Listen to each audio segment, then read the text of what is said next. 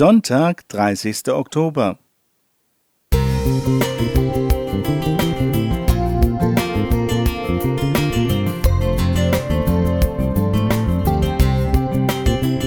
Ein kleiner Lichtblick für den Tag.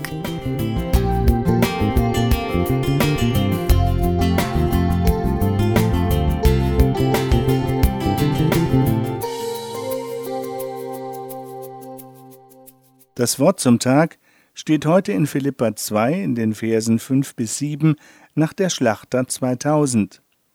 Denn ihr sollt so gesinnt sein, wie es Christus Jesus auch war, der, als er in der Gestalt Gottes war, es nicht wie einen Raub festhielt, Gott gleich zu sein, sondern er entäußerte sich selbst, nahm die Gestalt eines Knechtes an und wurde wie die Menschen. Demut ist etwas ganz Seltsames. Sie rühmt sich nicht, sie sucht nicht das Rampenlicht, sie betreibt keine Eigenwerbung, und doch fühle ich mich von einer wahrhaft demütigen Person angezogen. Das Problem ist, sobald wir versuchen, Demut zu beschreiben oder uns auf sie zu konzentrieren, scheint es vorbei zu sein mit der Demut. Das Gegenteil von Demut ist Stolz. Gott hasst Stolz und Überheblichkeit. Vergleiche Sprüche 8, Vers 13. Denn es ist der Kern der Rebellion, die ein perfektes Universum in die Kriegszone einer kosmischen Auseinandersetzung verwandelte. Jesaja beschreibt in poetischer Form die Motivation, die zu Luzifers Fall beitrug. In einem Orakel über einen ungenannten König von Babylon in Jesaja 14. Die Sprache ist so überhöht, dass sie eher eine metaphysische als eine konkrete historische Realität beschreibt.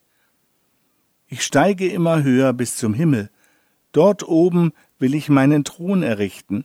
Ich will noch höher sein als Gottes Sterne. Ich steige höher als die Wolken reichen. Dann endlich gleiche ich dem Allerhöchsten. So die Verse 13 bis 14 nach der guten Nachricht Bibel.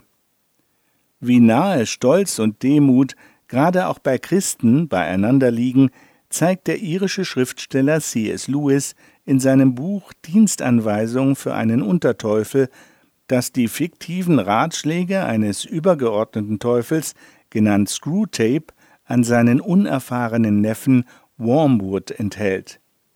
Erwischt den Menschen in dem Moment, wenn er sich richtig niedergeschlagen fühlt. Und schmuggle den Gedanken in seinen Kopf, meine Güte, bin ich demütig. Und fast sofort wird Stolz, Stolz auf seine eigene Demut auftauchen. Soweit das Zitat. Jesus ist die Gegendarstellung zu Luzifer. Er erniedrigte sich freiwillig und kam als hilfloses Baby in einer armen Familie zur Welt. Während seine Jünger diskutierten, wer denn der Größte im Reiche Gottes sei, kniete Jesus sich vor sie hin, wusch ihre Füße. Jesus kam, um uns zu dienen, und er lädt uns heute ein, ihm auch dabei nachzufolgen. Bist du bereit, heute deinem Partner, deinem Kind, deinen Eltern, Geschwistern oder Nachbarn ganz praktisch zu dienen? Oder willst du lieber weiter über Demut reden? Gerald A. Klingbeil Musik